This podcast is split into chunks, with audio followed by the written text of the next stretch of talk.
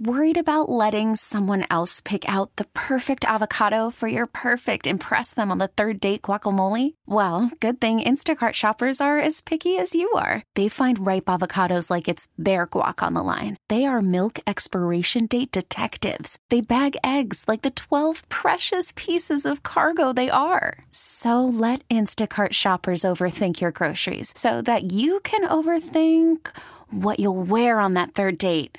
Download the Instacart app to get free delivery on your first three orders while supplies last. Minimum $10 per order. Additional terms apply. Thank you for tuning in to Buffalo Means Business on News Radio 930 WBEN.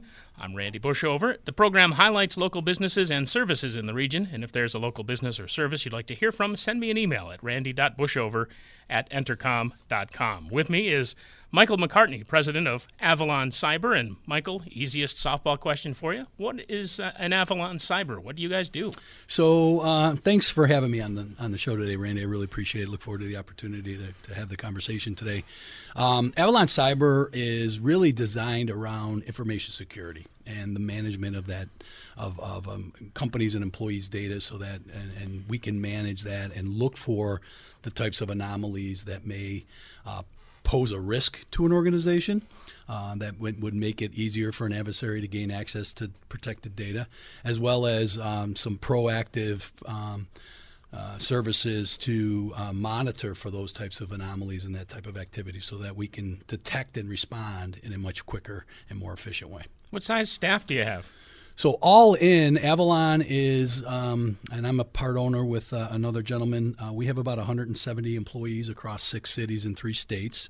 The Avalon Cyber Division itself is about 15 individuals dedicated to the monitoring, the eyes on glass, the vulnerability assessments, the penetration tests that are done, that companies do to try to figure out where they are from a baseline perspective, from a risk perspective, and also the incident response component, which is something that I hope all of your listeners never have to call me for, because if they do, that means they're really in trouble. They have a breach on their hands, and they need to hire some people to figure out just how extensive that breach was and whether or not they have any legal obligations to report that. So if I got this right, then 15 techs that do kind of the working on the web. On the cyber side, yeah. The rest of the people do what? Function as... So we have a lot of other service lines at Avalon. We do a lot of services in the legal community. Our biggest client base is law firms across the country. And so we do... legal copy and scanning, e-discovery processing. So when companies get involved in litigation, they typically have a lot of electronically stored information that needs to be processed and reviewed by attorneys before it gets turned over to the other side. You may remember during the presidential campaign when the FBI announced that they had another 180,000 emails that they needed to look at, and they did it in about a month. That's the type of technology that we provide to our legal team as well, to be able to get through a lot of data quickly. And certainly ransomware has come into the fore more prominently, and especially locally. I know a couple of companies have not exactly come out and directly said it, but indirectly you can infer that there have been some major problems at some larger businesses because of that. Is that a growing concern? Absolutely, Randy. It says there's been some statistics that have come out that say that there's going to be a ransomware attack every 23 seconds in the United States this year. That's going to go down to 14 seconds. Every 14 seconds, there'll be another ransomware detonation next year. And so we probably get engaged to assist companies in ransomware investigations probably 2 or 3 times a month. And the biggest concern with ransomware is that not only does it completely lock you down as a business and takes away your ability to perform the products and services and the business that you're in, it's a completely internally focused exercise for a company. Like for about 58 days on average, everybody, all hands on deck, are trying to figure out this problem. And so nobody's selling and providing products and services. But beyond that, what we found over the years, especially the last few years, is that the ransomware attack itself is almost a crime of opportunity. So what we find, and when we get hired to investigate, is we go in and we try to determine three questions. How did they get in? How did the adversary get in? What vector did they exploit to get into the environment? Where did they go in that environment, laterally moving to financial databases, HR databases, whatever? And then the biggest question of all is, what did they access or what did they take? Because that triggers your notification and disclosure obligation under every state in the country's laws. But what we find in those investigations is that the adversary had been in that environment for several weeks, if not several months, prior to the detonation of the ransomware. And so they're living off the land for on average 191 days before they're discovered or before they detonate. And so we try to determine whether or not they accessed any other protected data, your employees' HR data, your financial information, prior to the detonation of the ransomware, where that typically is like a crime of opportunity. They've already gone in, they've already exfiltrated a lot of data that they can sell and make money on. Oh, and by the way, on the way out, they're going to blow you up, lock you down, and get another $5,000 out of you for holding your network hostage. Having established the issues with ransomware, is it fair to say or not fair to say that that would be the biggest risk to the small and medium-sized businesses you deal with? Well, it's one of the risks for sure because it's the most immediate.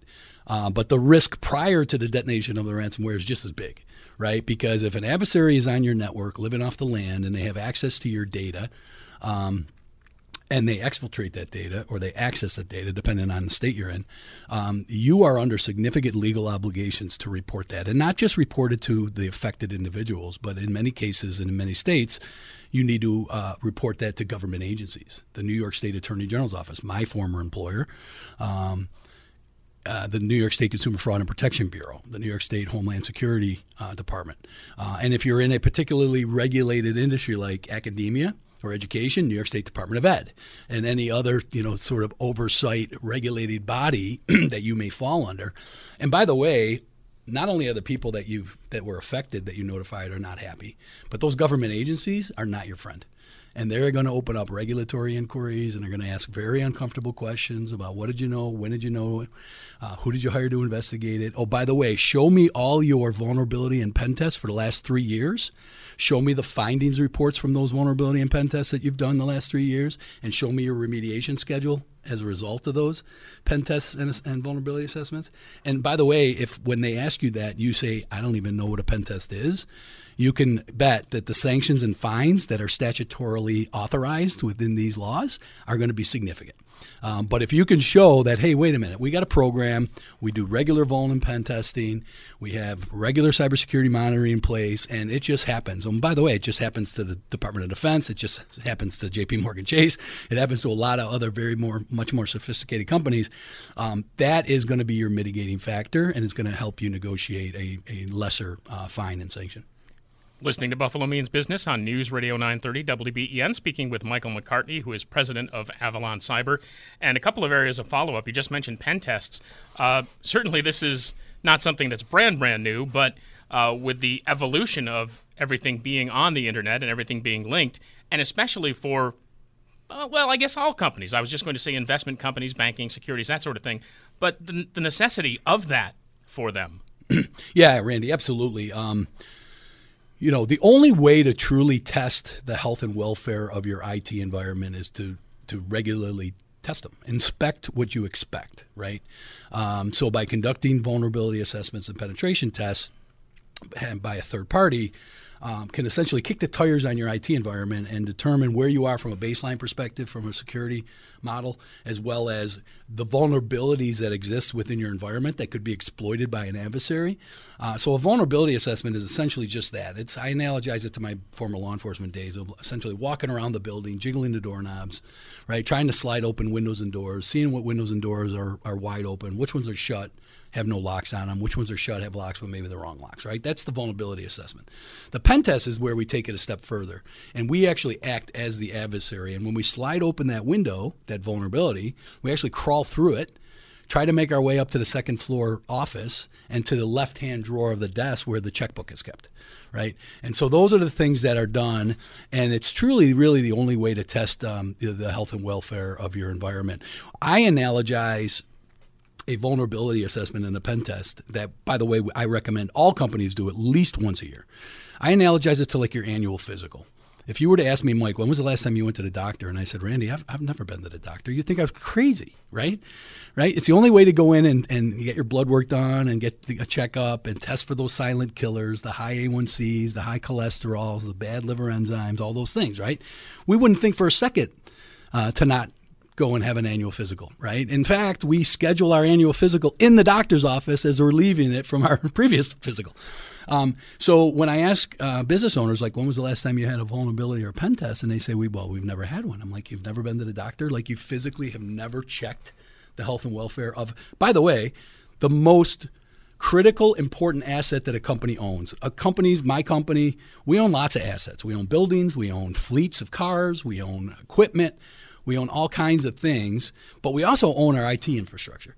And so what a lot of business owners don't realize is that the most important asset in your company is your IT infrastructure, which houses, by the way, the most important critical data that allows you to provide the products and services that you do. And if you're not invested in that asset and protecting that asset and testing and securing that asset, then you are at risk, significant risk, because these types of events, you've probably seen in your research, Randy, that 60% of small to mid-sized companies that suffer a data breach will be completely out of business within 6 months, shuttered. And just to kind of ride on top of that, we've talked about all the possibilities that exist for people to get into your system. Actually, it's the people that use your system, the employees themselves, who are basically the number one risk, which should be kind of self-evident, I guess, right? Yeah, it isn't. It's surprisingly, I mean, I think we'd all agree in this room that the weakest link in any information security program is our end user, our employee, right? We give them devices to do their jobs, but we do nothing to monitor what they're doing on those devices or what those devices are doing on the network. And it's not so much monitoring to see what websites they're going to or, if they're goofing around on their job. It's more of the device, the operating system that runs on the device, and the types of exploits that adversaries can use to exploit that operating system and control that network because that device is on the network. And so clearly, without question, that is the vector that the adversaries are using today to get in. Yeah, we've gotten pretty good on the edge. Our perimeter protection, our next-generation firewalls and intrusion detection systems, intrusion protection systems, and antivirus to a lesser extent because it's pretty useless today. It gives us a false sense of security that we have our perimeter secure and that's the only way in. It's not. Every single endpoint, every single employee that has a device that's connected to the network, and to your point, connected multiply and through multiple access points to the network, is the significant risk. And the good news is that there's technology that exists and services that exist that can be deployed to those endpoints to secure and monitor them in a much more efficient and effective way. So just to repeat, areas of service for you at Avalon Cyber: managed detection and response, vulnerability assessments, penetration testing, incident response. Somebody wants to go into that or just have some kind of a run-through about what to expect or get out of their employees as far as what they're doing on the internet, how would they go about getting a hold of you? Oh, easy. You can go to our website at www.teamavalon.com. We also have a separate site for avaloncybersecurity.com. Easy to get a hold. Just Google search me, Mike McCartney. You should find me pretty easily. And I'd be happy to walk through and do a consultation on, what we think we can do to help. Shouldn't be surprised that right off the bat, internet is the best way to get a hold of somebody who tracks people down on the internet. Michael, it's been a pleasure. Thank you very much for the time. Randy, thank you very much for having me. I enjoyed it. Michael McCartney, president of Avalon Cyber, and this is Buffalo Means Business on News Radio 930 WBEN. Baseball is in full swing. NBA playoffs are heating up, and your NFL team is gearing up for training camp. Listen to the latest on the teams you love here on the Odyssey app. The biggest sports radio stations in the country, providing unrivaled local coverage of their teams, all in one place. Exclusive interviews with players, coaches, and team executives, streaming live and always available on demand. Stay in the know with your favorite teams right here on the Odyssey app.